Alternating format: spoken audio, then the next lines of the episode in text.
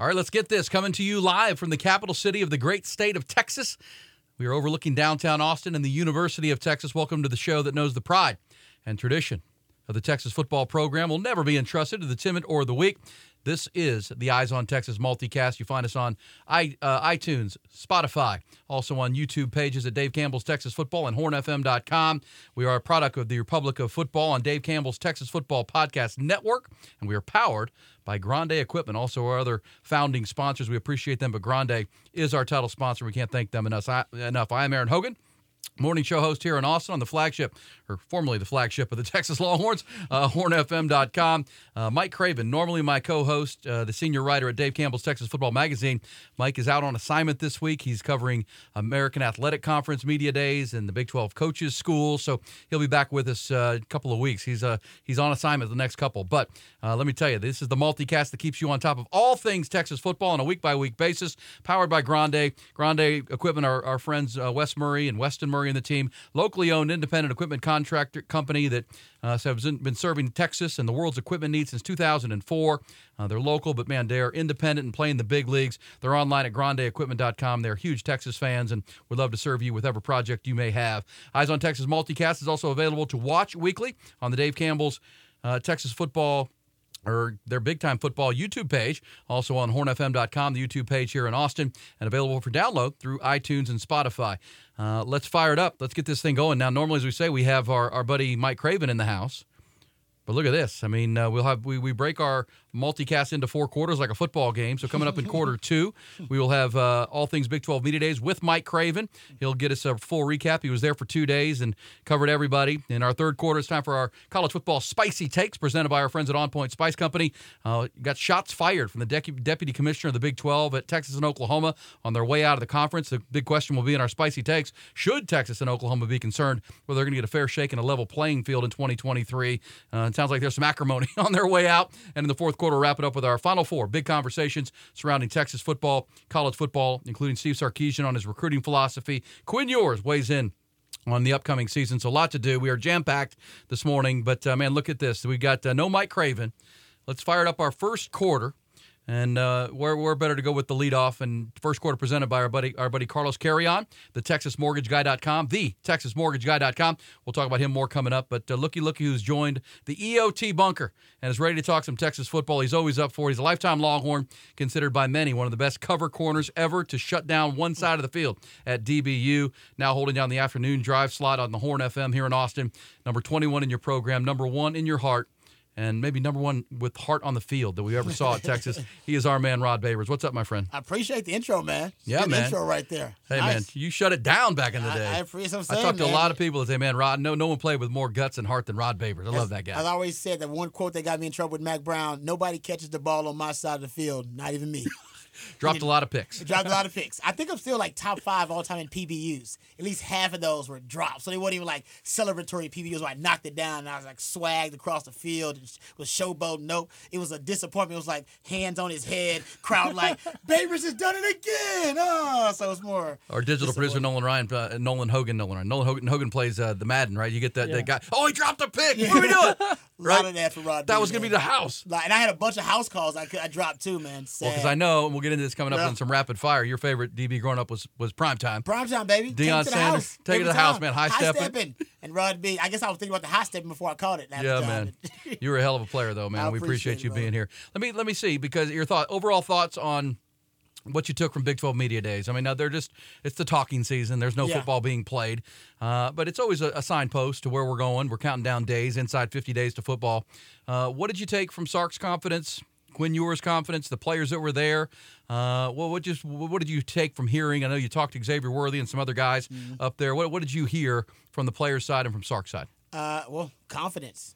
Man, that's that you feel the confidence, man. They, they- everybody coming out of the locker room, they're confident. I love the Quinn Ewers quote. My favorite quote from Big 12 Media and Quinn Ewers is he drops the John Wick reference. Yeah. Where he's like, you know, it's kind of like the John Wick movies where, you know, yeah, he's being hunted, but also he's hunting those other people. And I'm like, that's it. That's the mentality. I don't know if Sark is the one that's a John Wick fan or if that's Quinn coming up with it. It. Whatever it is, that is the mentality you have to have at Texas. There is a target on you all the time. You are being hunted, but you have to flip it psychologically and become the hunter. Embrace that uh, that mentality, and it seems like he has. So Quinn Wick is now what we're calling him. Hopefully, he's got that mentality, man. Just taking guys out, last man standing. Be Yeah. Quinn Wick. Quinn Wick, and I know on your show with uh, Mike Harch in the afternoons here in Austin, uh, at times last year and throughout the two years, you've you've, you've taken to calling Coach Sark Coach Steven because there's been times. some that for fans, and Yes. I think it's fair. Uh, because he's, you know, the game plans, the script, everything is great, but the fourth quarters have not been great uh, in two Mm-hmm. years. And and you know, Sark has talked about this as a team on the on a mission Yep. To make up for the fourth quarters. They they they he says they screwed up. They know they screwed up himself and the players in the Texas Tech game, in the Oklahoma State game, even the TCU game was winnable into the second half. Um, you know Alabama. I mean, those are games you got to finish. Those are games you got to. And you were at Texas at a time in the early 2000s when that was also a challenge. Like how you guys were winning a lot of games. You were you were you were building where Mack Brown was was stacking good players on top of each other. So practices were competitive, and there's some similarity to that. But you got to learn how to win. You got to learn how to finish football games from Sark on down.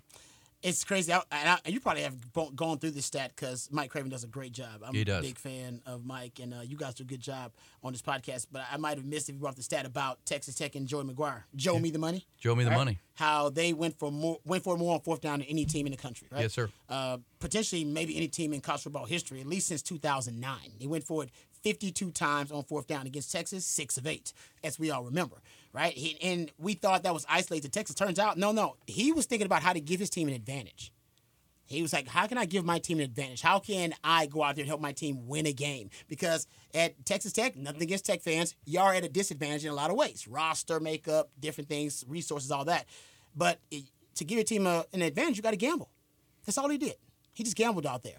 And the stats say basically, if you go look at the fourth down conversions by Joe Me the Money, all right, they extended drives that led to 129 points Yep. and they, when they had turnover on downs, they failed. It led to 44 points. So we do the math. That's an 85 point profit, six and a half points per game. Did you look at their record, that eight and five record? They beat Texas in overtime by three points, beat Iowa State by four points, beat OU in overtime by three points, beat U of H by three. My point being this with Sark. Give me the game where Sark schematically won his team a game. Not yet. I would say K State last year when he went Wildcat the whole damn time. And the Baylor game. Uh, I think the Baylor game at the See, end of last me- year, he just he just saddled up the run game Exactly. and That's- finally that's, that's, figured it common sense. I don't know if that's you Yeah, going right. out of your way to give your team a tactical, schematic, strategic advantage. That's what I need from Sark. Uh, last year, Sark's teams outscored uh, his opponents in, in quarters one through three by 179 points. 179 points. But in the fourth quarter, outscored by 12 points in the fourth quarter. So what does that tell you? That tells you that Sark is winning the, battle of game plan and preparation, but losing the battle of adjustments. And that's a chess match within the game. That's football. Your your preparation game plan, as great as it is, Sark's probably the best in the country. It's only going to last you about a quarter. After that, it wears down. After that, it's you matching wits or outwitting your opponent on the other sideline. And at times, Sark is being outwitted, and he's not matching wits with the opponent on the sideline. And I don't think he That's- panics, but No, I do no. think I do think there is a a fair point. He's got Paul Chryst now, you know, looking over his shoulder, maybe Yep. can help him. He, he does. I mean, it you know that's a big job at Texas when you're, um, you know, running everything, calling plays, building offense, you know, running the recruiting And he weekend. said he likes to do everything. He I know he said that. He said, I, I want him my hands and everything. I heard you guys on the morning show. Yeah, man, he takes it all. But sometimes when it comes down to the fourth quarter, you played for Mack Brown. You need a CEO that can delegate and understand that maybe some people. I just I'm just coaching the team. Make sure our, our mentality, our emotions are right. Let everybody else handle some things. You wonder if Sark is at some point going to give up some of that, or will be forced to give up some of that. And maybe, like you said, maybe that's why you bring in the Paul Chryst, Joe DeCamillis, uh, you know, uh, Payam Saadat, I think is the other special Yeah, yeah. assistant. He brought in more special assistants this year. One for like, each each phase. Yeah, exactly. He's like, he worked really well last year with defense. Hell, why not give every phase? So I like that every phase having their own special assistant. For Sark, what I want, what I want him to do with Paul Chryst is get with Paul Chryst and say, Paul Chryst, maybe like, I got my game plan in preparation. So there, there are most ways you can approach this. He he does game plan in preparation all week long, right? So he doesn't even actually need to even call those plays, in my opinion. You actually can let somebody else call those plays. You you gone through the script all week. You're practicing script. Everybody knows those plays. The problem you get is when you're off script, when you got to go improvise as a coach, when your script doesn't work, which is rare for Sark. I would ask Sark, let somebody else call the plays, whether that be hell, you can let your off, uh, offensive coordinator. AJ Milwee or Uh, Kyle AJ Flood. Milwee. You can let Kyle Flood do it, and then you spend those two quarters in between because basically that'll be the first quarter, trying to psychoanalyze what the opposing coach is doing and trying to anticipate adjustments and come up with creative counters Yeah. for the fourth quarter. You just basically are getting ready for the fourth quarter. All right, and you can, like I said, you can still take over play calling once your script is done if you want to. But you, there's something off. There's something disconnect. Yeah, the- in- the in game. the creativity, right, and the ingenuity we see to start the game is not the creativity and ingenuity we see to end the game. That's He's right. losing it somehow. It's like, is it writer's block? Like, what's happening? Why? I always say play the hits. Why does he play the hits? How many times we see Sark with a play in the first quarter that's amazing? We go, that was an amazing play. Everybody was fooled. It was great. Moving parts, motion, all these shifts. I love it. And then we never see it again. Like, Sark, bring it back. See if they learn how to defend it. If they did, great. If they don't, you got to. Well, and that's the beauty of a Sark great play. There are seven, five options on every play. yes. Just because they stopped the one thing doesn't mean there's not another one. I Like, totally run agree. it again. I don't. I said, Run it again. He like he doesn't want to do that. He's like, no, no, I, I that was my one baby. Uh, I'll play. I'll, I'll use that again another time. He's like, no, play the hits, brother. Well, and I do think, and I'll give, I'll defend Sark, Coach Steven on this. I do think he's intuitive enough. He's he's thoughtful enough that he's thinking about these things. I think the I numbers you have, I bet he knows Oh, in his sleep, right? He's No he's thinking about it. He's like, man, No how am I letting these games get away? And the fact that he talks about the fourth quarters, they got to get better, and he's telling us we're we we blew them. Mm-hmm. He's not saying the players. He's not saying they did it. He's saying you know Bijan fumbled in overtime at Tech, or you know Quinn had a bad game. Now you know I think Sarks probably should have. I was at the Oklahoma State game. I probably think Hudson Card should have played in that game. I agree with you. Quinn was off the whole day, uh, and the wind was howling. He'd never played in that stadium. Injured hand. Now we know too. Yeah, I, I- probably would have gone to Hudson and win that because I, I, mean, I think Sark, you know, I think he's trying to build this in his vision of where it's going, but I think he's realizing now, screw the uh, the uh, design points, the, the style points, win the game, Win the game. win the game. Yep. To your point of Joey McGuire, Which is what he did at the uh in the Baylor game. That's right, win the game. He's like, you know what? Screw my offense. It, it, Run, it, ain't, win the it game. doesn't look sexy. I'm just gonna win the damn game. Well, we could go on and on about those topics with our buddy Rod Babers, who's in the house, and can't thank him enough. He also has his own podcast that is Must Listen Radio, the Longhorn Blitz podcast with Jeff Howe and Matt Butler that drops every week. It's been going on for a long time. It's the I think it's the goat of uh, Texas football you, podcast. We're only trying to be there, that. but uh, Rod giving us a few segment or a segment here uh, to talk about. Let me let me talk about the DB room in specific while you have Ooh, you Let's do it. because you're a DB, played corner. I think it's one of the most improved areas of the team, uh, just on depth. Young guys growing up, a Terrence Brooks or a Jaylon Guilbeau or a you know Jahdae Barron and Jerrin Thompson really becoming veterans. And you add Jalen Catalon and Gavin Holmes and Ryan Watts a year ago. Give me your thoughts. You played on some great DB in some great DB rooms at Texas. Where do you rank it on the pecking order of, of strengths of the Texas football team, uh, Well, the DBs? I- it's crazy because they didn't get any preseason Big 12 recognition. No. None of the Texas DBs got any love. And I think the the one that jumps out to me, if I can pick one player, now I, I'm not talking about Jalen Catalon because he actually you know wasn't on the team last season, but he's an acquisition, so we'll get into him. But Jay Barron, man, I, Playmaker. Oh, when I watch him play, I, let me just tell you like my personal experience watching guys. Jay I'll give you a stat first. I did a deep dive on this. He had 11 and a half tackles for loss this year. 11 and a half. Do you know that he's the first Texas DB that I found in the history of the program to lead the team in tackles for loss? Oh, No Texas DB has ever done it. No I went back and looked at how often Texas DBs were able to get double digit tackles for loss. Michael Huff did it twice. It doesn't happen a lot. I think it's happened like six times in the whole program's history that I found. And the last time a DB had 11 and a half, at least 11 and a half tackles for loss, you got to go back to 1978. I think it was Ricky Churchman. Way before. Wow. Long time. So just showing you how aggressive this guy is. We're talking about a passing era they were living in. I, I, I- I was, you know, when I was in the NFL, talked to Dre Bly. Dre Bly was one of my heroes. Mack Brown told me I was going to be the next Dre Bly, which was a lie because Dre Bly's hands were amazing, caught everything. So I was not the guy. But Dre Bly taught me about being a football investigator. One of the greatest lessons I've learned about football. Basically, you are a football investigator, and there are clues all around you. And you got a bunch of them pre-snap. They always say quarterbacks say pre- pre-snap reads, but so do DBs, right? The, the alignment, uh, the you know down in distance, the formation, the personnel package, all those different things, right? Tons of different clues and hints you're getting, and you got about 30 seconds to diagnose it and figure out. All right, I'm going to narrow down the ways a team can exploit me to about three or four plays based on my film study, based on my preparation, based on all that, all the clues that I'm gathering. I'm a football investigator. And once you narrow down those two or three or four plays that they can run on you and they're going to try to exploit you with, some guys, once they have the post snap diagnosis and the post snap read, they immediately believe what they see. They believe it. Like they and they there's no doubt in their mind. They believe it and they're going. That was not me. I play with guys like that. I play with Nathan. Ba- Nathan Vasher was that. Nathan Vasher saw he's like, oh, they run double slant here. I'm, I'm, I'm picking this double slant off to the house. I would see the double slant and go, they're running double slant here. I got to get the upfield shoulder to make sure I'm in the right position because I don't want to give up the big play. I played with fear. I had fear, and nothing wrong with that. A healthy sense of fear because I didn't want to give up the big play and get cussed out by Casey Hampton on the sideline. but some guys don't play with that fear. It's not ingrained in them at all. They have no fear. All they see is their the, the evidence of their film study, and then it's confirmed in the post snap, and they go. That's your day, Barron. Yeah. He go. That's why he's there so fast. He's Like, how did he read that screen so fast? Football investigator, and he believes everything he sees, which is good. But next year, they will be hitting him with double moves and hitching goes and slanting goes. And you're stupid if you don't, because he's so damn aggressive. Well, I got to see if he's what? Disciplined with that aggression. And I heard him at Big 12 Media Days. He's one of the five Longhorns who are up there and, and asked about the 11 and a half tackles for loss and all the big plays he made. He's, he gave credit to PK. Said, mm-hmm. PK put me in great position. Well, that's a humble kid, right? Mm-hmm. He He, he, did a lot of work on that. That was to everything you just dog. said. You can see it. Well, I mean, in baseball, uh, you know, you, that's tipping pitches, right? You're looking for something. You're looking for a pitcher telling you what's coming, or the way they've shifted the outfield or the infield. They're telling you things. Same Mm-hmm. There's thing. clues out there, Yeah, yeah. clues. They're clues, and it, you're just looking for an advantage. You're looking for your advantage because everything happens so fast. So, uh, Jahdae Barron.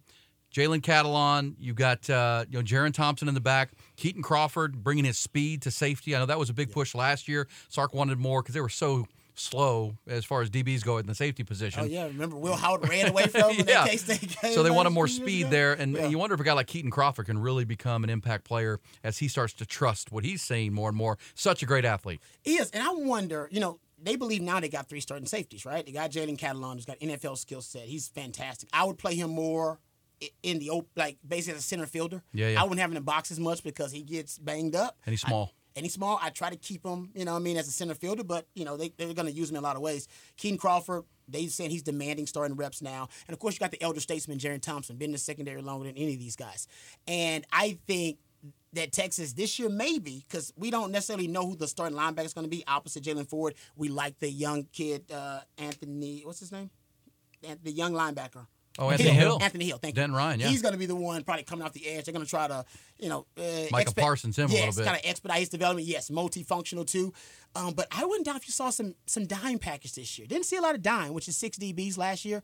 Everybody in the Big 12 is playing the three high, three down, which gives Sark all types of trouble. You see TCU run it. You see Iowa State popularized it. Hell, Texas Tech's even running a lot of it too. Oklahoma State. Texas only ran it, I think, in one game I saw last year. That was against Texas Tech. I wouldn't doubt there are some situations this year that they would trust their three safeties because they know Jerrin Thompson can come down and bang in the box. They trust Jalen Catalon to do that too. They may go three safeties if they don't trust those linebackers enough to get the job done. And think about your you got your Jahdae Barron playing in the nickel and you trust Ryan Watts. The other question is who's gonna be that field corner. That's kind of the big question mark in the secondary. Every other place, every other place, they are solid.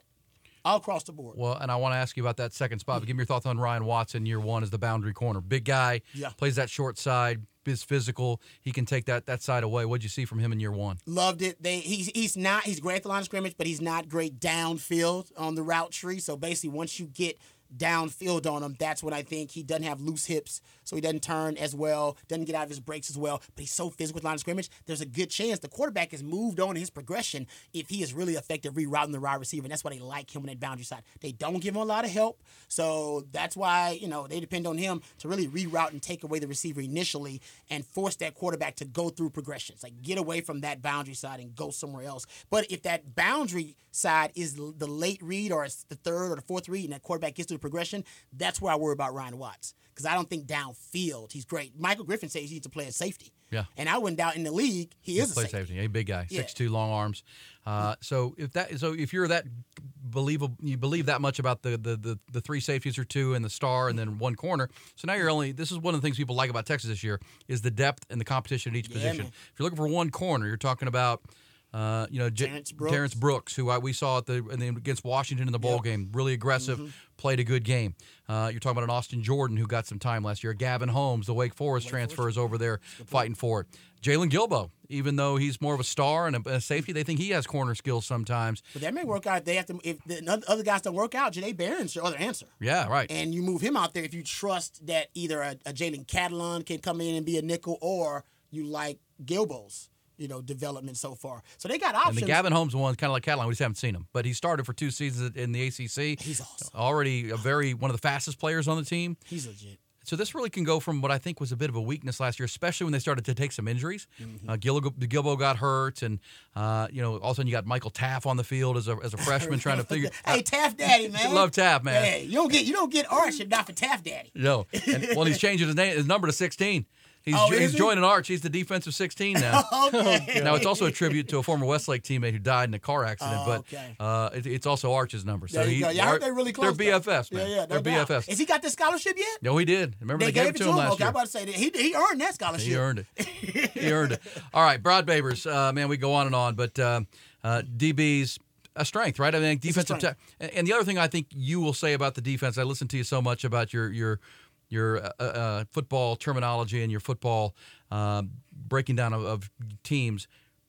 The, the center of the Texas defense, The central nervous central system nervous system, is strong. defensive tackle strong. Yep. Jaylan Ford, preseason defensive player of the year. He just talked about safeties. That's usually the foundation of a pretty good defense when you're Yeah. solid up the middle. Yeah, because the D tackles that gives you a numbers advantage because you want guys there to demand a double team, right? And football is just a numbers game most rudimentary level. You're just trying to get numbers advantages inside outside. They allow you to win the numbers advantage because they're going to double team, hopefully a Byron Murphy and T'Vondre Sweat. So we win the numbers advantage up there, and then we talk about the central nervous system on the back end. It's all about communication. That's why football IQ is big for Sark, right? Because we need the safeties and the linebackers to be able to communicate the defense to everybody else there. And I love that Jerrin Thompson, his senior statesman, is going to be helping the young safeties out. He'll get them lined up. He'll get everybody in the right place. Your only weakness right now in secondary is that field corner. By the way, ask the Cowboys about it. Cowboys had a top hurts. five defense and had a had a a hole. Right, a black hole in that defense because oppo- this, the cornerback position opposite Trevon Diggs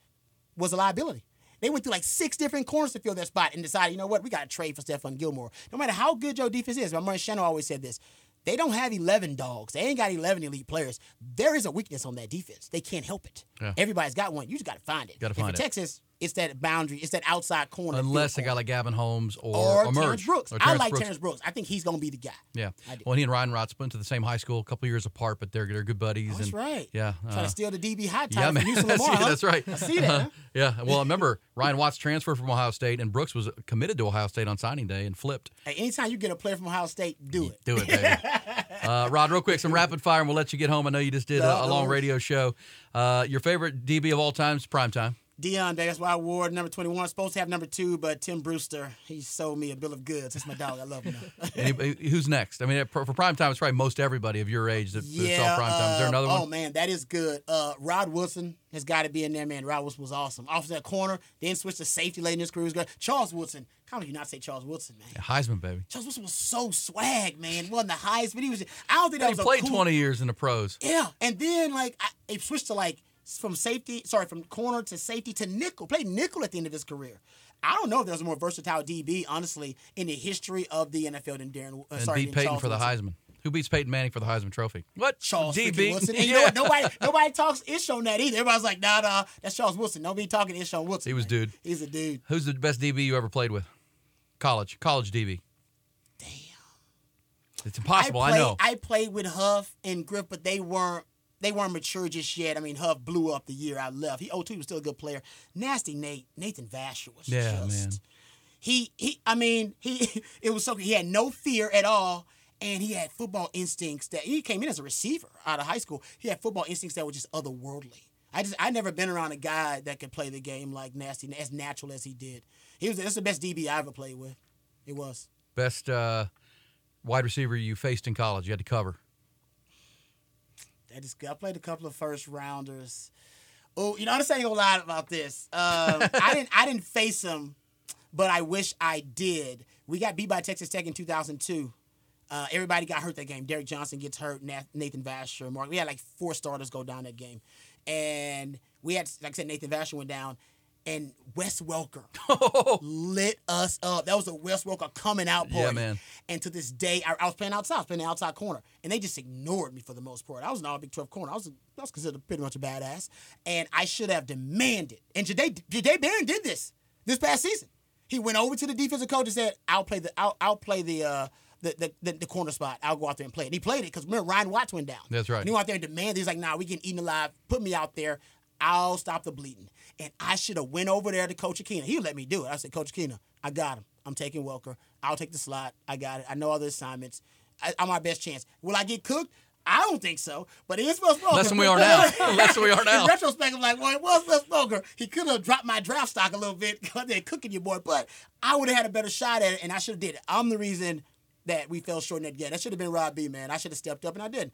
That still haunts me to this day. So that's not my best receiver. That's the the one I should have. That's the one that, that you hang. Yeah, that's you hold one. in your heart yeah, there. it is, man. Uh, so when you you left Texas with a ton of talent, there were young guys coming. When you got to your first NFL full speed training camp, what were your thoughts? um, I remember thinking to myself that holy ish, I'm not like top dog on the food chain athletic anymore. Even when I got to Texas, I was still athletic. I was like, I can go with anybody. I can run with anybody. I can, everybody had my level or better of freakish athleticism. It was, you know what I mean? Like that in Texas, like I said, we're recruiting the top level athletes. I played with Roy, Roy Williams and Quentin Jammer, great players, high picks in the NFL, but I could hold my own when you get to the league. That's the ba- I'm the base level. Yeah. I was the I was the base level of athleticism. I was like, I was a freak everywhere I went, but I was the base level of athleticism. They got, I mean, it's, a, it's an unbelievable league of X Men. It's superhumans at, at every position. And, and your eyes open real fast. Yeah, and, but but this is the crazy part about it. I know we, I know we're going long. Crazy No, no, part it's about it good. is No, perfect. that those are not the guys that was the most impressive to me. Like I said, I I remember Dre Bly, love handles, probably ran a four six five by the time I got there. Love Bliss, and now he's coaching for the Lions. There he is. He's back coaching the Lions, and I love Bliss. I used to watch Dre Bly, four six and love handles and all, and had a little little pudgy belly, like he just wasn't cut. I, one, one of the best DBs I ever played with in my life, and taught me a lot about the game. I would watch him cover Randy Moss on a post route and be and, and run with him stride for stride. I think to myself, this is not possible. Yeah. Randy Moss was a four two. I know I, Blaze. I'm sure he says he run a four four, but still, it ain't possible. He shouldn't be able to run with Randy Moss stride for stride. But the mental part of the game, if you can let have your mental acumen and your men, your football IQ increase as your physical skills deteriorate, that's that's how you become a professional in the league. That's how you last more than three and a half, four years. That's how you get a second contract. Because your skills, Father Time is coming for us all. As we know, he's undefeated. Or she is undefeated. But if you can just you wanna you wanna fight Father Time off for a little while, that that's how you do it. You're this right here, the football IQ. I play with a lot of guys. They didn't, but once they're third, fourth, fifth year in the league, they didn't have the physical skills they once had. But they were always ahead of the game, and they were still quick to diagnose plays. And sometimes they would be. They tell me, man, I'm better now at breaking on routes than I was when I was a youngster. Not because of my physical skills, because now I see it. Yeah. I already know the route combination before it's coming. You've seen it so many times. Seen it so many You, times. you have so almost perfected the, the craft. Yeah. Uh, and then, you know, for somebody like yourself, injuries catch up to you. You got to stay healthy. You got to be able to stay healthy. Hey man, they didn't You had- outlaw you had the, the wedge. shoulder. I had the wedge. I got hurt on the wedge, man. Going down to break up a wedge with 300 pound dudes, arms interlocked. That was legal. You running into it. And and coach, that was the, that was the coaching. What's what my technique here, coach? I want you to split them. Run right into them. Run right in them and split them. And if you can't split them, I need to blow it up. That was my job. At Split 'em or 180 blow it up. pounds. Yeah. And I was like, all right, I'll do my job. Probably should have thought a little bit more Yeah, about that. reckless. Uh, was Randy Moss the best freak you ever saw as a receiver? Uh, or is there someone else? Yeah, Randy Moss is probably it because in that division, I got a chance to see Randy a little bit. And uh, saw Terrell Owens up close and personal. He is also one. And Steve Smith. Oh, man. Steve Smith. Tenacious. I'm, I don't think I've ever seen a guy faster than Steve Smith on a football field. He he had and a guy that'll fight you. gears, and he had a yeah trash talk you. Steve Smith was he was a beast, man. Hey, Rod, thanks, buddy. Anytime, Awesome bro. stuff. Uh, listen to Rod every single day on uh, Ball Don't Lie every afternoon on the Horn. And of course, you can find that Longhorn Blitz podcast wherever you find podcasts. Jeff Howe and our buddy Matt Butler. It's always great stuff. Uh, we're trying to keep up with them. They do an amazing job. We're just joining that uh, that uh, that bar that we're trying to get to with all the Eyes on Texas multicast. Thank you, Rod. Thank you, brother. Anytime. Hook 'em. Look, All right, appreciate Rod Babers more than we can say. Our first quarter always uh, closed on time by our man Carlos Carrion, the Texas Mortgage Guy, and he's online as you would uh, be appropriate. TheTexasMortgageGuy.com. When it's time for a new mortgage or a refi, it's always better to work with an expert in the field. You want that first and foremost, which Carlos is, but you also want one that's a Dialer Hard Longhorn fan like you. If you're watching the Eyes on Texas multicast, you're probably a huge fan like he is. Uh, he listens every week, and he's a, great partner of ours. Uh, it just makes sense uh, to work with some with like-minded people uh, who know what they're doing, know in the business. They're going to walk you through it. You'll feel comfortable from the jump. To ask questions and, and be, be curious about things. If you're not sure, that's my friend Carlos Carrion, the TexasMortgageGuy.com. Born and raised in Austin, Texas, diehard Longhorn fan. Graduated from St. Edwards like I did. But he always tells me that's because he couldn't have couldn't made it on, the UT baseball team. He had to go uh, play at St. Ed's if he wanted to play ball. Uh, but loves the Longhorns. Go, going on a decade in the industry. He's not here to just provide you with a quote on that refi or a mortgage. He's your guide to help solve problems and strategize one of the most important financial decisions you'll make in your life. Great communication, fast response times, and easy to find. Carlos, just go to the website, the TexasMortgageGuy.com. The TexasMortgageGuy.com. Don't forget the the. That's important. Uh, and direct you to the wrong spot. You want to be the TexasMortgageGuy.com. Our buddy Carlos Carrion. Thank can't thank him enough. All right, it's time for our second quarter, and that's always delivered by the Good Times and Incredible Scratch Comfort Food at Hays City Store and Ice House, an absolute destination location in Driftwood, Texas. Tell you more about them coming up. But second quarter, hard to follow up that Rod Babers first quarter. That was pretty great stuff, all time stuff here for the Eyes on Texas multicast. Talking DBU, uh, DBs at Texas, and uh, pretty good, pretty good stuff there with uh, with Rod B. Nolan. I mean, yeah. Uh, guy, guy was a baller. Oh, absolutely. I mean, he he really like embodies the DBU Texas. Just he was at Texas before they went off to win national championships, but he was a part of the beginning of that, and it's a pretty incredible uh, guy to watch. I mean, he wasn't lying either when he says he was top dog when it comes to physicality. And you go look up a picture of him when he was at Texas, he Beast. was shredded. Uh, Rod didn't have a six pack because he would wear that. He would tie that thing up. He had twelve pack. I mean, maybe sixteen pack of Bud Light. It was unbelievable. Okay, uh, let's. You know, Mike Craven is out today. He's down covering uh, the Texas High School Coaches Convention for Dave Campbell's Texas Football. Uh, he's also going to be at American Athletic Conference Media Days up in the Metroplex. Speaking of media days, we've got coverage of SEC Media Days, which started today. There's some breaking news from that, which we'll get to in the multicast. Also, we'll hear from Steve Sarkisian from that coaches school coming up at our halftime and in our fourth quarter. And we'll also get our spicy hot takes coming up with uh, our man Nolan here. But let's hear from Mike Craven because we don't have him tonight, but we had him last Friday on the morning show on the Horn, Horn FM, Bucky and myself, and uh, some some cuts from Craven, uh, what he took away. Mike is a very intellectual guy, observant guy. He watching the room, studying the room. So I wanted to have him on last Friday after the media days wrapped up Wednesday, Thursday, and I asked him. We just heard from uh, from you know Rod Babers' biggest takeaway was the confidence of the Texas players and Steve Sarkisian. Uh, how about Steve Sarkisian? Confidence uh, just exuded from him uh, over two days in Arlington. Yeah, I mean, we've talked about it a few times. I mean, I think we both agree that the maturity of the quarterback and the head coach is going to be the dictating factor of how this season goes because they're they're clearly the most talented team. And what what I've enjoyed about Sark through the spring and then you know at media days over the last couple of days was the confidence. Like he's mm-hmm. not running from the expectations. They're not going to pretend like, oh yeah, we're going to try our best and you know hopefully sure. that's good enough. No, like we are the most talented team. If we do what we're supposed to do each and every Saturday, we're going to have a chance to play for this conference title. It's up to us uh, to live up to that hype, and I, I think that's the point, right? Like Texas is as good or not or better than every single team on their on their schedule, and that that's including Alabama, in my opinion. But you know, Sark's never won ten games. He's never won a conference title. Nobody on this roster has ever done anything like that. Texas has had uh, the penchant of, of, of messing up one of these games or two of these games that they're supposed to win in the second half or in the fourth quarter during his tenure, they're going to have to be steady Eddie. They're going to have to do this week in, week out, and take Kansas as seriously as they take Oklahoma. Uh, we're going to have to figure that out. Like, I don't think anybody knows that for sure. We think that they've turned that corner. I think he's getting more mature and growing up and becoming, you know, a better head coach and more of a CEO.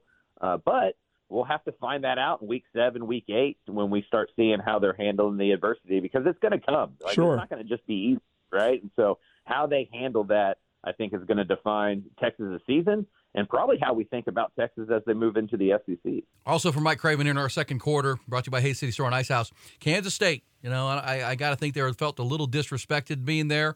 Uh, they are the defending champions in the Big 12. They won it last year with that incredible goal line stand in the overtime against TCU. They bring back their their quarterback, their whole offensive line. They have the newcomer of the year in the preseason playing running back to replace Deuce Vaughn, who's now a Dallas Cowboy. Uh, but he comes in from Florida State, where he's looking to be a, a big time player. Uh, and Chris Klieman. Chris Klieman won five Division two national championships at North Dakota State. He already has won a Big 12 championship and built this program in his own image. Uh, let's hear Mike Craven's thoughts after uh, seeing and, and, getting up close with the K State Wildcats at Big 12 Media Days. Yeah, I think Kansas State's like my favorite football team in the Big 12 just because I know what they are. Yeah. You know, like nothing surprising from Kansas State. Like they do the thing they say that they're going to do, and they do it really well. You know, it's not flashy. Uh, it's not going to be the most fun 60 minutes of your life when you play against Kansas State, and that's what they're trying to do. They're trying to get you in a dogfight. They're trying to drag you into deep waters, and they're going to drown you. And, and I think Chris Klieman is the best coach in the Big 12. He's at least the most proven co- coach in the Big 12. Uh, and he's just another example. I think Jeff Traylor, Joey McGuire, these guys as well. You don't have to have this major big time success at the FBS level to prove that you're a head coach. Like if you can be a head coach and you can win at the high school level, at the D2 level, at the FCS level, like being a head coach is being a head coach. And and the guys who know how to run programs and know how to acquire talent and know how to put together staffs and, and establish a culture, like those guys win at every single level. And he does that at Kansas State. He's done it at Kansas State. And when you look at those top five teams, right, and you go through the roster, Kansas State's not one of the top five most talented teams in the Big 12. But we all assume that they're going to be right there at the end of those things because they're talented where you, where it counts, and they play really good football and they're deep. And and you know, in college football, that goes a lot. If we look at 2021, we look at 2022. It hasn't been the most talented teams in the Big 12 that have won it. It's been you know the most together teams, the most experienced teams, and the toughest teams. And Kansas State checks all those boxes. All right, so you have Texas and K State as the favorites in the Big 12. We knew that going into media days. Uh, Texas Tech, a lot of confidence, right? They come off an eight win season. They beat Texas, they beat Oklahoma, they beat Ole Miss in a bowl game. Won their last four games. Tyler Shough, their quarterback, you'll hear Mike Craven, I think, talk about this. When he starts and finishes a game and doesn't get hurt, he's undefeated as a starting quarterback. What does Mike come away with uh, out of Arlington on the Texas Tech Red Raiders? Joey McGuire in year two. Yeah, I mean they bring back all five offensive starters, plus they add two transfers that that played for Zach Kittley at an all-conference level at Western Kentucky. So you know that's obviously a jump up, but you know they feel like they have seven or eight offensive linemen. And when's the last time Texas Tech had seven or eight offensive linemen that they thought could really play? And then you move on to the defensive line, and they have the best two pair of defensive tackles in the Big 12. I mean, my you know no disrespect to T'Vondre Sweat and Byron Vaughn, uh, but or Byron Murphy. Uh, but Jaylon Hutchings and Tony Bradford are, are all conference guys. They're super seniors. They're 23, 24 years old. They're grown men. They they've played Big 12 football before. They're not the biggest. You know, they're not going to be first round draft picks, uh, but they're excellent football players. I think that's what gives McGuire the uh, the confidence that the defensive line is better. They don't have a superstar, uh, but he thinks those two defensive tackles give them a chance to, to do a lot of things defensively. So, you know, that offense is going to score points. Zach Kittley scored points since he was at Houston Baptist calling plays, right? Like that's that's just what he does. Um, it's going to be about the defense and how well they can they can play. Last year, quietly, they were pretty good, and so if they can stay, you know, middle of the pack to above average defensively, and they take another step forward offensively and can keep their quarterback healthy, you know, I think Texas Tech has a chance uh, to be a dark horse candidate to win the Big 12. The problem is, it feels like everybody thinks that they're the dark horse candidate to win the Big 12. So, like, they're not going to sneak up on anybody. That's going to be different in year two than it was in year one. All right, and lastly, with Mike Craven uh, up from Big 12 Media Days, and Mike will be back just as soon as he can with us on the multicast. He's he's tasked with work with Dave Campbell's Texas football. But let's talk about Baylor because Baylor is a road game for the Longhorns this year. Uh, Dave Aranda's team's up and down, and of course won the Big 12 two years ago. Not very good last year. Uh, what did Mike take away from his uh, investigations into the Baylor Bears and Dave Aranda in 2023?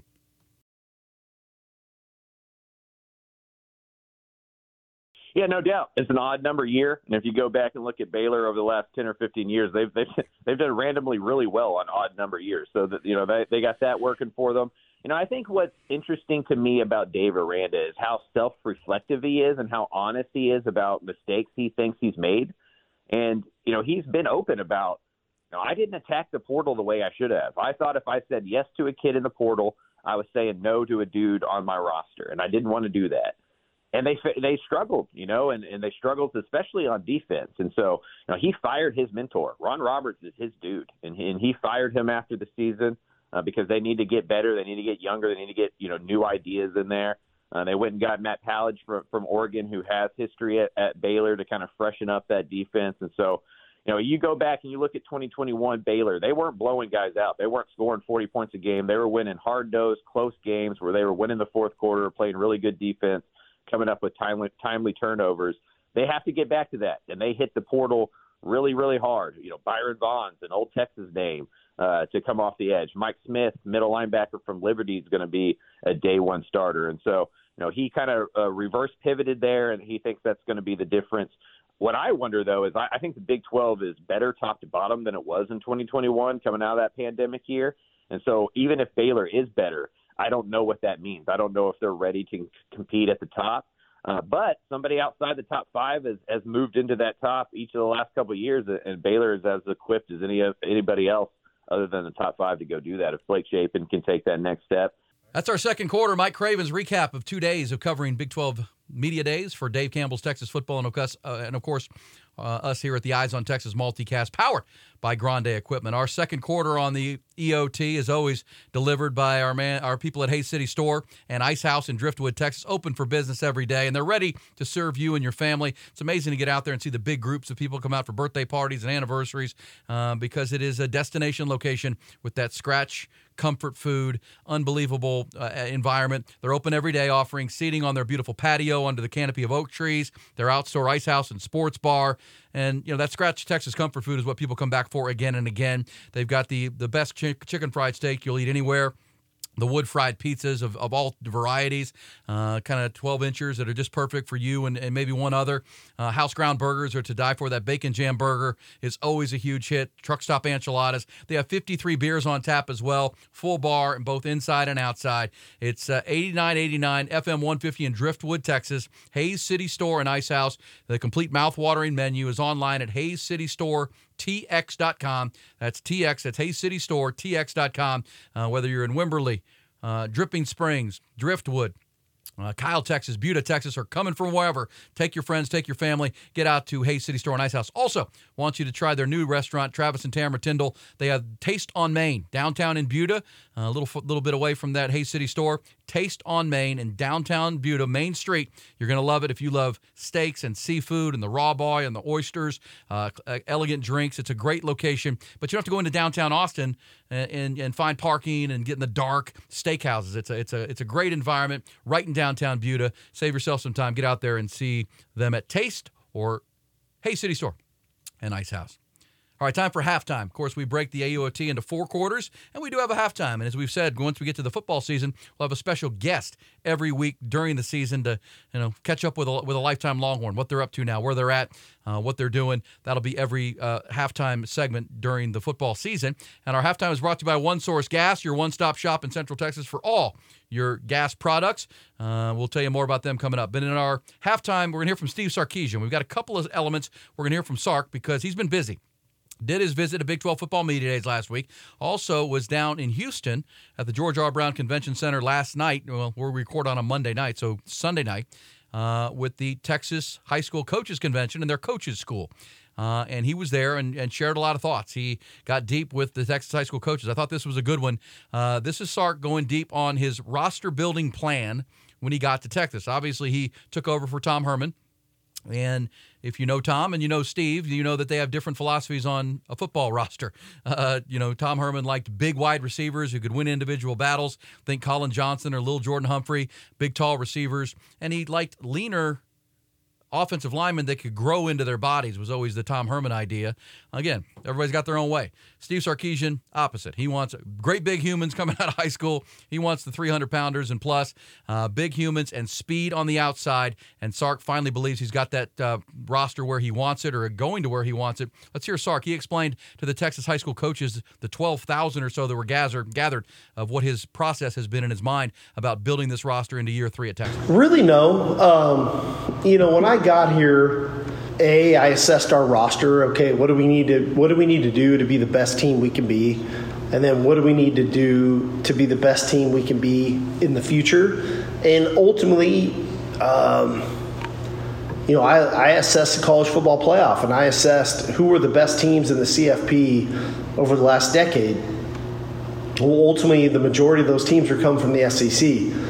So, all right, how do we beat those teams? How do we build a roster to beat those teams? Well, you got to get big up front. You got to get physical up front. You got to have speed on the perimeter. So, we have been recruiting this way um, since I got here.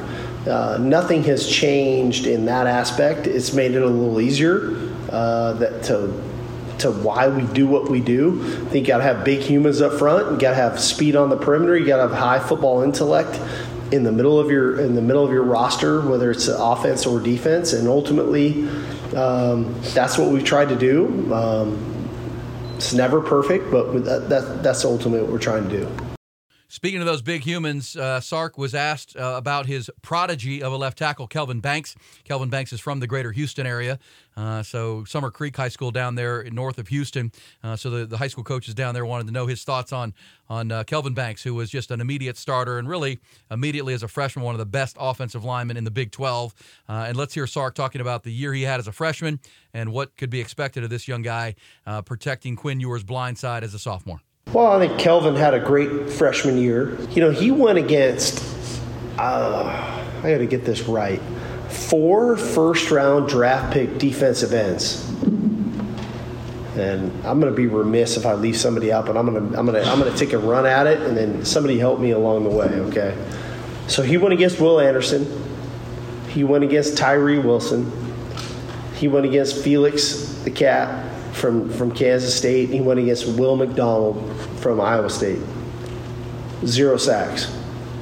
So I think the guy's got a elite talent and ability, uh, but b the, the the the maturity that it takes. You know, I mean, it's it's unique because everybody talks about you have to graduate early and coming out of high school and get there early. He didn't. He came in the summer and when he arrived in the summer, he continued to work and do what he needed to do, and ultimately he became a starter. Uh, so I do think the sky's the limit. Um, he's cut from the right cloth, man, and uh, we're, we're fortunate to have him. And finally, in our halftime segment, is brought to you by On Source Gas, uh, or One Source Gas, I should say. On Point Spices are coming up. On source, well, One Source Gas. Uh, Coach Sark weighed in on the future of the 12 team playoff. This is interesting. Everybody wants to know where is this thing going, right? You got four 14 playoff this year. Texas and Oklahoma are headed to the SEC next year, which we'll talk about coming up in our fourth quarter. You also have uh, USC and UCLA going to the Big Ten. Uh, and then, of course, the 12 team playoff comes online. And Sark was asked about how he sees this playing out. Is it more fair? Is there more parity to have not just four teams, but 12 teams who can get into that tournament and compete for a championship? Well, I think the future era is gives everybody the best chance, right? Um, the fact that we're going to 12 teams here uh, in a year, uh, I think provides opportunity. I don't know how it's all going to work. I don't think anybody knows how it's all going to work. You know, we're we're going to be in the SEC a year from now, and, and what does a three-loss SEC team look like, in a, as it pertains to a 12-team opportunity to be in a playoff? So all, all that, you know, nobody really knows. Uh, but what I, what I will say is we're closer to creating parity for everybody. You know, if you go way back in the day when I was a kid, in the bowl games and everything was slotted and, and so on and so forth, there was no mid major that ever had a chance to play on New Year's Day, right? I mean, New Year's Day when I was a kid, that was like that was better than Christmas morning. You know, I get to watch all these games and the Rose Bowl parade and all this stuff. And then we adjusted to a two team playoff, and then we adjusted to a four team playoff, and now we've adjusted to a 12 team playoff a year from now. So it's created more opportunity. Um, but is that the best? I don't know. You know, and I don't think anybody knows what the 12 team playoff is going to look like. Really, it, it, looks good on paper, but ultimately people are going to have to make tough decisions. So, uh, but I think we're headed in the right direction, direction, quite frankly. All right, there's our halftime. Little Steve Sarkisian deep dive stuff with the Texas high school coaches over the weekend. Again, we'll have more with Sark coming up in our fourth quarter here on the Eyes on Texas multicast, powered by Grande Equipment. Hey, One Source Gas, though, brings you our halftime segment. They are your compressed gas leader here in Texas and in Central Texas. They provide compressed gases such as CO2, nitrogen, oxygen, propane, and many more to various industries in the great state and around Central Texas. One Source Gas is your lead CO2 provider if you're in the service or hospitality industry. We're also serving the medical industry as well, and many, many more.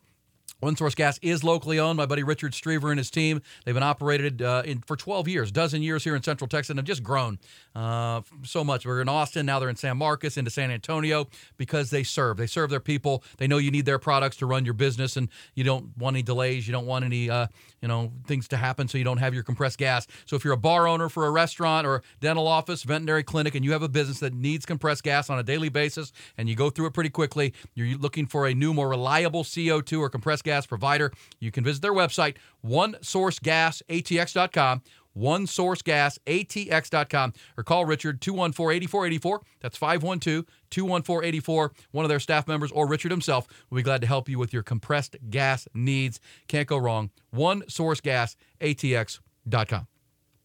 All right, third quarter time, and it's uh, flavored, seasoned, and spiced up by our friends at On Point Spice Company, a local small business started by my guys, James Joseph and Adrian Ruiz.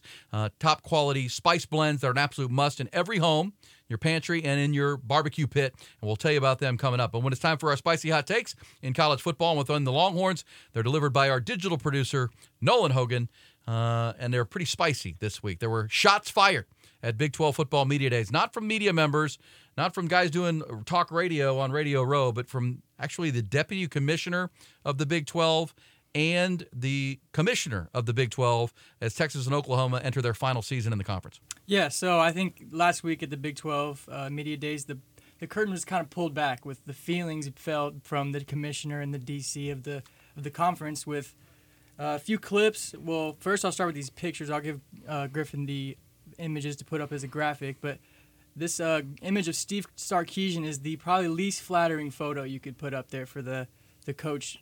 Uh, oh yeah, this was the one that was at. Remember, Big 12 Media Days folks are in Jerry World, AT&T Stadium, on the field, massive screen, Huge and you got this huge picture of Steve Sarkisian looking about as menacing and unflattering as Sark can look. I would I would agree with you on that. So that that was chosen by the conference. Yeah, that was a specifically chosen uh, photo, I would say. And then the next photo I saw that came across my timeline was the last year off the field. Big 12 was open for business. Since then, the second bullet point on their list accelerated Texas and OU withdrawal.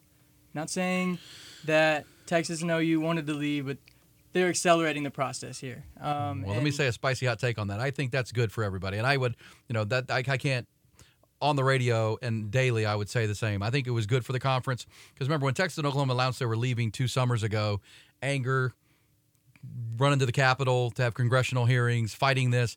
There was real anger, uh, and I think Brett and Brett Bob Bowlesby, the outgoing commissioner at the time, was specifically angry. Felt like he got stabbed in the back by Texas and Oklahoma, uh, and Brett Yormark came in and calmed that down and I think started pre- to present the future to the remaining schools and got aggressive on that and said, "Look, stop worrying about we're getting divorced, y'all. Uh, you know, that they, they if they don't want to be here, we'll figure it out." And I think that is good. Yeah. Uh, and I give Brett Yormark high marks uh, for. He even admitted this year at Big 12 Media Days if they hadn't been aggressive with getting the ESPN deal done, that is kind of kind of saved the Big 12 last summer, getting ahead of the media rights, getting that done.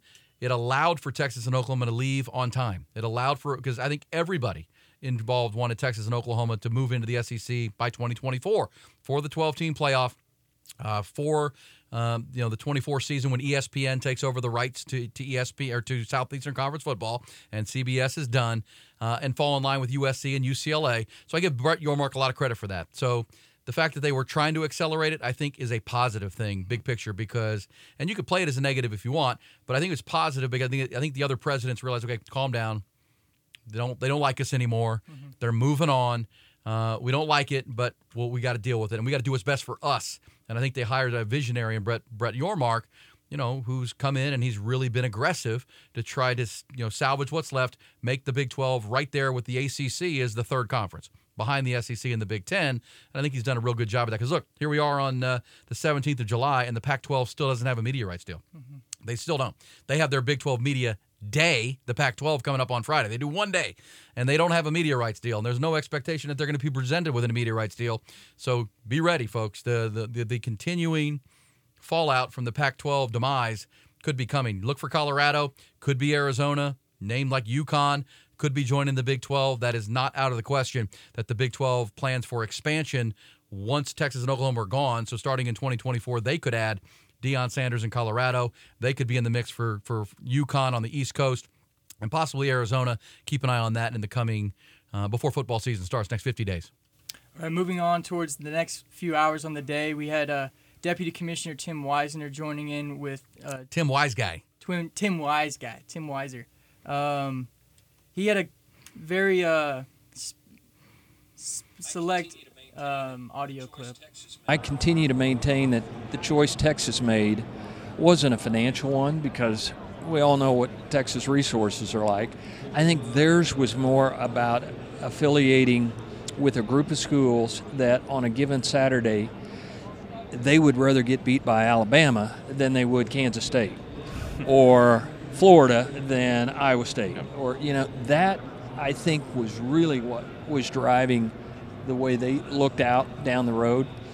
And in Oklahoma's case, I'm not as convinced that that was the issue for them. I think they were more of what I would call uh, the reluctant bride that kind of felt like, wow, if we don't go, what happens to the Texas OU football game, basketball, you know, all the things that we know from an OU and Texas standpoint are really important. So I kind of felt like if I was in Oklahoma's case, it would have been hard for me not to think about the long term and don't we want to be affiliated with Texas and now these other schools? All right, so uh, Tim Wise guy, and again, I this guy was not doing a radio show. This was not some shock jock radio guy giving his opinion on Texas. This is the deputy commissioner of the Big 12 Conference, um, taking a shot at Texas. You know they'd rather lose to Alabama and Florida than K State and Iowa State. That's a direct shot, and it's not unfair. I mean, it's not wrong, I guess I should say, uh, but that's not why Texas and Oklahoma left. I mean, they want to be a competitor in the big in the SEC. They they're going for they want to be there for the next 30, 50 30 to 50 years in the Southeastern Conference, and it's the right move for Texas. Uh, but to say that Oklahoma was an unwilling bride in this, I mean, that is an absolute slap in the face to the team that has dominated the Big 12 Conference since 1995 when it started. Texas won the first one, but Oklahoma, with Bob Stoops and Lincoln Riley, dominated this conference. To suggest that they were an unwilling bride that Texas dragged along to the SEC couldn't be more wrong. And Bob Bowlesby, in comments at the uh, coaches, he was invited to the Texas High School Coaches Convention this week and called it fiction. Said it's absolutely not true. Uh, do we have that uh, audio there, Nolan? Uh, here's Bob Bowlesby at Big 12 uh, Football Media Day. Actually, no, at uh, SC, at the uh, Texas Coaches Convention Coaches School on Sunday as an invited guest. That's fiction. Period. That's fiction. Um, the outreach was from both equitably. Uh, it was done at a presidential level, directly and clearly. Uh, and Joe Harroz and Jay Hartzell were both equally clear about their interest in joining the Southeastern Conference. They, as I recall, said we've watched how you've led, which was a compliment to me, how our group has made decisions and how we function, and they want to be a part of that. Clear as I can be. All right, so there you go. Uh, now the question, I think, Nolan, what you have a spicy hot take question uh, under under all of this umbrella of uh, are the Longhorns and the Sooners in for a rough 2023? Yeah, so the one word I chose for that is what I, what I was seeing was just kind of overall pettiness. Yeah. And, and I kind of expect this to move on t- towards this down the line through the season. So I was uh, brought up the question: Do you think Texas and OU will get that fair shake throughout the season on their Yeah. exit? Look, I mean, I think it's something to watch, and I, I I've said openly, I think Steve Sarkisian needs to tell his team, don't leave it up to the refs, y'all. Yep. Be ready. And I'm not saying or there's going to be collusion. I just think there's I think those statements by Brett Yormark saying, you know, taking shot at Texas, which we didn't play, but he took a kind of a petty shot at Texas about. And again, they're moving on without him. I get it. I mean, it'd be like your your ex-wife on the way out. She's gonna take a shot. She's gonna take a shot. That's okay. Uh, but you got to play a whole other season there. Right, you got to live there for another year. Are you going to get a level playing field? Will there be? I was in Stillwater last October when Texas played Oklahoma State, and Oklahoma State was called for uh, zero penalties. Texas was called for 14 penalties uh, in, a, in a very close game. That seemed one sided. That seemed off. Uh, Steve Sarkisian said a little bit about it afterwards, but you got to know how many games have you seen in your life? And there were, you know, there, there was one penalty called in Oklahoma that they declined. Uh, but Texas had two others that didn't get accepted. So 16 penalties to zero uh, on a home field, that seems one way. And that's the kind of stuff, because look, let's be fair. Brett Yormark, I think, made it clear. Tim Wise guy certainly made it clear. the last thing they want is Texas and Oklahoma playing in that stadium for the final Big 12 championship. They are proud that the last two years it's been Baylor and Oklahoma State, and it's been K State and TCU. They're proud of that, and it's good for the conference moving forward. What they don't want in 2023 is the team picked to win it and the team picked third, Oklahoma, to play in that game.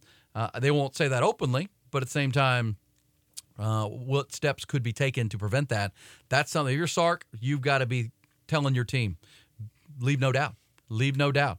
We've got to be the better team. We might have to beat our opponent, and we might have to beat uh, some bad officiating at times. Again, I'm not a conspiracy guy. Uh, I just when high level officials within the conference are saying things like that, you at least have to you at least have to get your, your ears up and, mm-hmm. and pay attention. Uh, that is that that's pettiness is a good word, Nolan Hogan.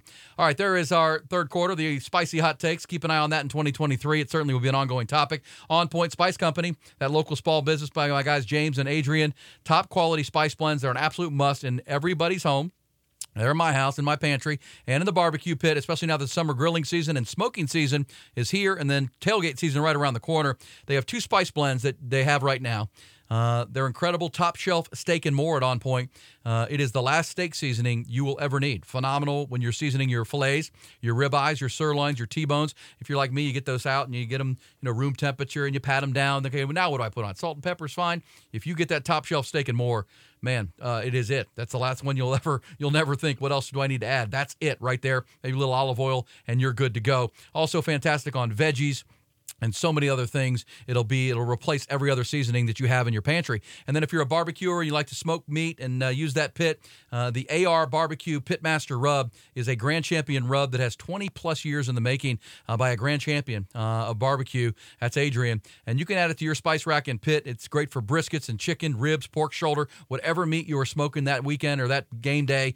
Uh, it is awesome. Uh, it's also great on the rim of your favorite Bloody Mary, mind you, if you if you love those at a game day early morning tailgate or the day after. It's the AR Barbecue Pitmaster Rub and uh, that tremendous top shelf steak and more. All you got to do is go to the website, find them. They've got a, a 20% off discount going for Horn listeners and Eyes on Texas listeners right now. OnPointSpices.com. OnPointSpices.com. All one word. Uh, don't forget the S. OnPointSpices.com. All right, it's our fourth quarter, fourth and final quarter. Get your fingers up. Fourth quarter time. We're going to come strong. We'll hit our final four big conversations of the week. Fourth quarter presented by Access Discount Healthcare. This is something if you have a lot of prescriptions in your family, when I tell you about it coming up, you have to be listening and write this down. It's very important. It can save you a lot of money, whether you have kids that are on, you know, designer prescriptions or older folks with your parents. Uh, it is a Netflix style monthly subscription to help significantly cut your prescription drug costs on a monthly basis and annually. Everybody's looking to find ways to save money these days with inflation, everything going on. Uh, be listening here in a minute. But our big conversations, final four in our fourth quarter. First one with uh, more with Steve Sarkisian. Thought we had a lot of really good audio from what went on down in Houston uh, for coaches school, and this was a good one. Uh, more than 1,200 high school coaches on hand. So Sark is speaking to the coaches who help provide players because Texas recruits 80, 85% of the roster from the great state. Uh, so these are the ones that are helping to coach those players. Uh, I thought this was interesting. Sark was asked about his recruiting philosophy. We talked about his roster building philosophy earlier in the AOT, uh, but in the ever changing talent acquisition time, the transfer portal is more and more popular, taking experienced players versus high school players. Sark was still very clear that they want to build this program at Texas with high school talent, especially from the state of Texas. I think it's different if you make it different. You know, ultimately for us, we're not we are going to continue to build our roster from the ground up from the foundation from the high school ranks. That's why high school recruiting is so important to us. That's why this is so important to us. I think this year we took five transfers 25 high school kids. And so ultimately yes we're going to take a few transfers and there's some stopgap things in there for a variety of reasons but ultimately um, the high school recruiting is where it's at for us in, in our style and what we like to do. So I know this whole era of NIL and transfer portal and all and all the things that come with it, but the reality of it is for us, I want to recruit another, if I can, I want to recruit another high school kid now, there may be times when we can't. Like, I mean, I have to have another corner or have to have another defensive tackle. Then you go into the portal and you make that work and you do the best you can to make that work. But the reality of it is, for us, I would much rather prefer to recruit the high school rank. So there you go 25 high school players, five through the portal, and those five through the portal were targeted players. They were looking for Adonai Mitchell, AD Mitchell to bring depth to the receiver room. Targeted Jalen Catalon. They targeted Gavin Holmes from Wake Forest to bring more depth to the cornerback position, as we talked about earlier with Rod B. Uh, they targeted the guys, the punter, Ryan Sanborn from Stanford. That's a guy that can punt, kick off. Uh, Four year starter at Stanford. That's a guy that can uh, think, remind you of a Cameron Dicker, who can do a lot of things for you for Jeff Banks and that special teams. So targeted transfer portal players, but still going to build this team with top three recruiting classes and a lot of them in the great state. And to that point, Sark was asked in front of the Texas high school coaches here in our uh, fourth quarter about you know just how important those high school coaches are when it comes to delivering quality talent to the University of Texas and other schools that are ready to play. Well, I think first and foremost, the coaching is impeccable. what the high school coaches do in this state is incredible. Um, I think when the players, when we get them, they are so much more, more well versed to uh, accommodate to what we do and what we ask of the players. Um, the competition is incredible. Uh, I, will, I will say that. Like, I, I, think about what's going on in the state championship games at the end of the year and, and, and w- what these guys do to get their teams ready to play in those games. But then, you know, for me, I go out in January and I, I kind of bebop around and I'm getting in weight training sessions and different things. I'm watching guys work it's across the board. It's not just the teams that are playing for state championships.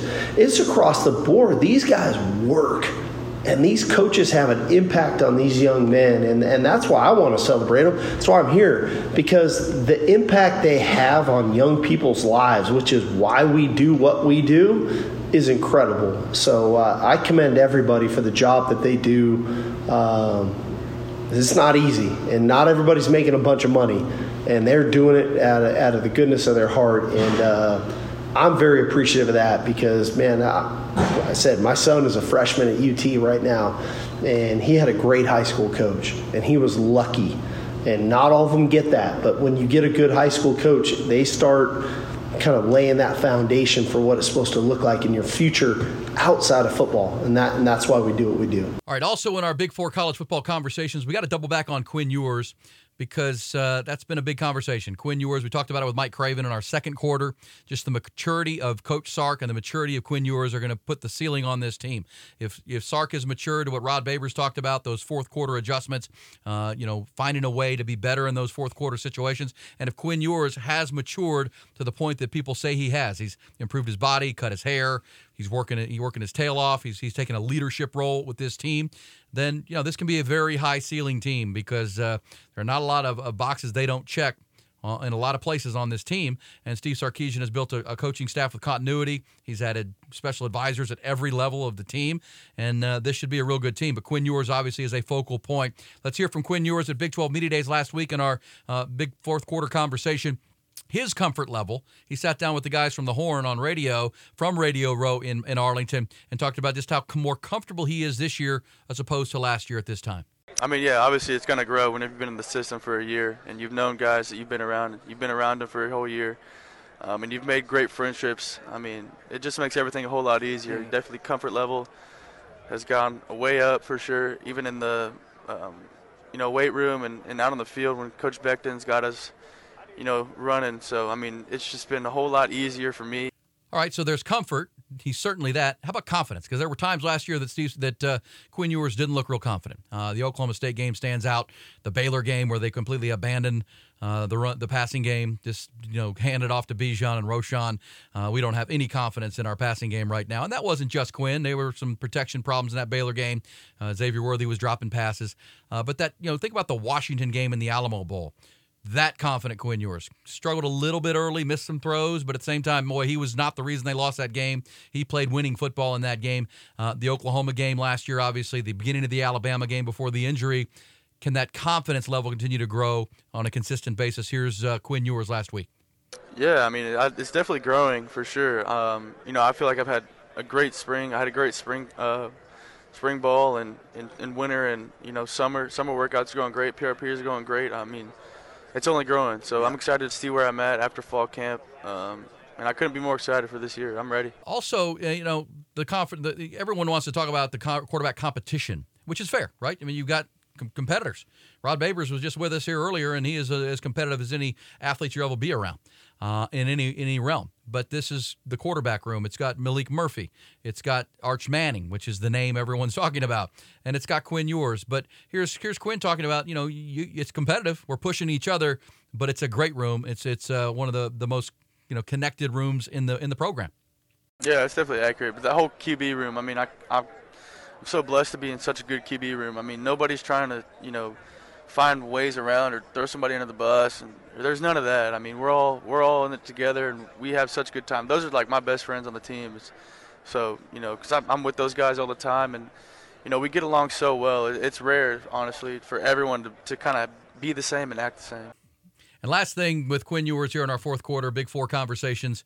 Everyone wants to know the picture that went viral, the the quarterback room flex uh, after the weightlifting. But it's interesting that that you know that you know Maalik Murphy put that picture out of the five Texas quarterbacks, and it went everywhere, and they're all doing their their look how ripped we are. But here's Quinn Ewers in a mature way saying, you know, that was planned. We, we, we thought about that because we took that picture the last day before we were leaving for Fourth of July break, and we wanted to put in the time to look as good as we could, uh, and that was our way of saying, hey, we put in a lot of time this this uh, this month to be in as good a shape as we could be. No, honestly, I didn't expect it to blow up. I didn't even expect it to get posted, but you know, when when Maalik, um, you know, showed us kind of what he did with the post, I was like, yeah, go ahead. It's it was funny. Um, but no, we, we, we made this idea, I mean, months ago. We were like, hey, we're all going to stay after. We're going to hit abs. We're going to hit arms. We're going to we're gonna, we're to take a picture, you know, June 30th when before our July 4th week break. Mm. I mean, we're so we were we set a goal and we, we wanted to hit the goal and it kind of gave us you know some motivation. All right, there you go. Uh, you know whatever that was, it was a good picture. Maalik Murphy looks like a defensive end. Uh, Quinn Ewers is looks in much better shape. He says he's down 20 pounds. He's eating better. That's going to help with his footwork and his nimbleness in the pocket. I think it's his overall confidence. Arch Manning, no slouch, no slouch, man. That guy didn't miss ab day. I know that, and uh, I know he and Michael Taaffe, as we talked earlier, like to go out on the boat and uh, do the lake night. He's looking good. He's looking good on the lake days, and uh, all of them. So they worked hard. That's another thing we've heard from Sark. Another reason they're confident uh, that they're they're pushing for one another. They're working their tails off, and they are, as Sark said, uh, Steve Sarkisian many times, a team on a mission. We'll see if they can accomplish that beginning in about 47 days when this football season starts. We record this podcast and multicast every Monday night. So if you're listening to it on a Tuesday or Wednesday or Thursday, that's when we record it. And uh, as we say, during the football season, we'll have two editions of the multicast Monday and then again a Thursday edition that will drop on Fridays, uh, previewing each week's game. Obviously, the Monday edition will recap whatever went on the weekend before. Thursday will be a preview of what's to come. Looking forward to that here on the Eyes on Texas Multicast powered by Grande Equipment. Uh, a couple other quick ones from college football. Uh, we taped this show on Monday night, as we just mentioned. SEC Media Days have opened today in Nashville. Uh, first time they've been in Nashville at the Grand Hyatt, right in downtown Nashville. Commissioner Greg Sankey opened the proceedings today at SEC Media Days, addressed the state of the t- state and the SEC, and uh, including the announcement of next year's SEC Media Days. Texas and Oklahoma just joining the conference. Next year in July, Media Days will be in downtown Dallas. They're going to be at the Omni Hotel in downtown Dallas. So you know, A&M never got that luxury. The 10 years they've been in the conference, Texas and Oklahoma are in it one year. They're coming to Dallas next year for SEC Media Days. That was announced. Also in Nashville, Texas A&M head coach Jimbo Fisher was one of the first guys up today, along with uh, Brian Kelly of LSU, who had a you know overachieving nine and four year last year, played in the SEC championship game. Jimbo Fisher, of course, had a terrible year at Texas A&M, and uh, uh, one of the three coaches there on hand, along with Missouri's head coach Eli Drinkwitz. But again, this is curious because you know Bobby Petrino has been hired at Texas A&M to be the offensive coordinator, and Jimbo Fisher was asked again directly today who's going to be calling plays, and you know the audio is not even clear enough to play for you but he fumbled it again. He, he, continues to say things like, well, we'll see. We're not sure. I mean, Bobby Petrino is a great coach and knows offense, and he's been awesome for our team. And uh, But we'll see. We'll see. I mean, he's not.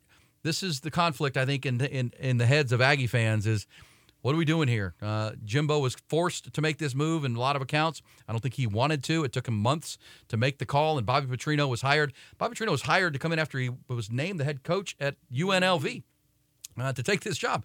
You got to think if I'm not calling plays, Jimbo, we're going to have a problem. Uh, we might be fighting in the parking lot here. I came here to call plays, and every time you get asked about it, you fumble and stumble through it of saying what we're doing. Now that could be you know, sly cat guy of what he's doing. It seems like something's up with with uh, Jimbo Fisher. Uh, so get your popcorn ready down in College Station this season. What a year it promises to be. I will say for the Aggie fans out there, uh, or people who root against the Aggies, if if they get this right offensively, they do have talent. They have all their returning offensive linemen. They've got a young quarterback who's a five star kid who showed last year he's got a lot of confidence and he can sling it. They have Evan Stewart and uh, Muhammad. They can really play on the outside. Uh, they have to replace De'Von Achane at running back, but they've got they've got guys.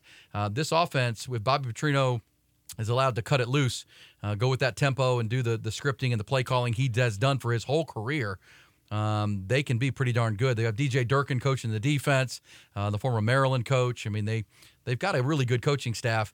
It just seems to be a jumbled stumble bum mess. And again, that's just me observing Jimbo Fisher. But again, he could be that sly cat in the grass that uh, has a plan this year. But he better because this is it. If Jimbo Fisher doesn't get it right this year, uh, I don't think he'll be back for another uh, down there. All right, those are our fourth quarter final big conversations for the week, presented by Access Discount Healthcare, created by pharmacists. This is important. Created by pharmacists, not big pharma. They're tired of you having to pay higher prices for those prescription drugs on a monthly basis. Uh, so it's designed by pharmacists to offer you a Netflix style monthly subscription to help significantly cut your prescription drug costs. It's their prescription drug platform. And here's the deal uh, subscriptions are $21.99 for an individual a month. $21.99 uh, for two people in a family. It's $26.99 per month, and $31.99 for a family of three or more, provided you live in the same house. There's no long term contract. This is a month to month situation. You don't sign up and you're locked in. Uh, and your prescriptions for all the, the drugs that you need, I mean, you can go to the website and I'll tell you that coming up and see all the, the, the, the, the prescriptions that they have. Um, but they can be mailed directly to you or picked up at over 64,000 Walgreens, CVS, and others. Once you sign up, they'll call your doctors and set up the prescriptions you need delivered and have every every week and every month. And uh, here's the thing: if you or your family members are paying more than twenty-one dollars or thirty-one dollars for prescriptions, there are already over 1.5 million Americans using this platform, and they've already collectively saved over hundred million dollars. And here's the thing: think about this month by month subscription Retention rate is 98.5%. You could drop anytime you wanted, but 98.5 of people, of consumers who get signed up, stay in the program. It's not a discount card. It is a Netflix style monthly subscription for your prescriptions. And the website is this ready? Write it down yourfreerxdrugs.com. That's your freerxdrugs.com. Sign up, learn more. That website is loaded with information. Every question you have rattling around your head will be answered. It's yourfreerxdrugs.com. Check it out today, and uh, don't don't don't. You'll thank me later. I promise you. If you're paying a fortune on prescription drugs on a monthly and an annual basis, yourfreerxdrugs.com. All right, that's going to put a wrap on another edition of the Eyes on Texas multicast. Thank you so much to our founding partners at One Point uh, On Point Spices and One Source Gas and Hays City Store and Ice House. Texas, the Texas Mortgage TexasMortgageGuy.com, Carlos Carrion, and of course, your free yourfreerxdrugs.com. Uh, but our title sponsor is our friends at Grande Equipment. Wes and his team, uh, they are tremendous. They're a locally owned independent equipment company here in Central Texas. They have served the world's equipment needs since 2004. Whatever your project, large, small, heck, you'd be building a whole highway, which a lot of you aren't. But if you have a project at the ranch or the lease and you need heavy equipment at your house, they are your choice and always have been. Uh, they're nimble and independent and small, but they play in the big leagues on a global level uh, at, at, at uh, Grande Equipment. And uh, Wes and his team are the best since 2004, going on 20 years now. At grandeequipment.com, they're absolutely the best. Love them. Uh, great Longhorn fans, great partners of ours here on the Eyes on Texas multicast. I want to thank also Mike Craven, the senior writer at Dave Campbell's Texas Football. We heard from from Big 12 Media Days. He'll be back as soon as he can with his assignments that he's on American Athletic Conference Media Days, where he is right now. Also, thank you to lifetime Longhorn Rod Babers for his visit into the EOT bunker, and thank you to our digital producer Nolan Hogan. Great work as always, and our executive producer Griffin Hogan. Their incredible work again this week to bring you episode 13 of the Eyes on Texas multicast. Find it where you find podcasts, iTunes and Spotify, the YouTube page of Dave Campbell's Texas Football, and of course the Horn FM in Austin.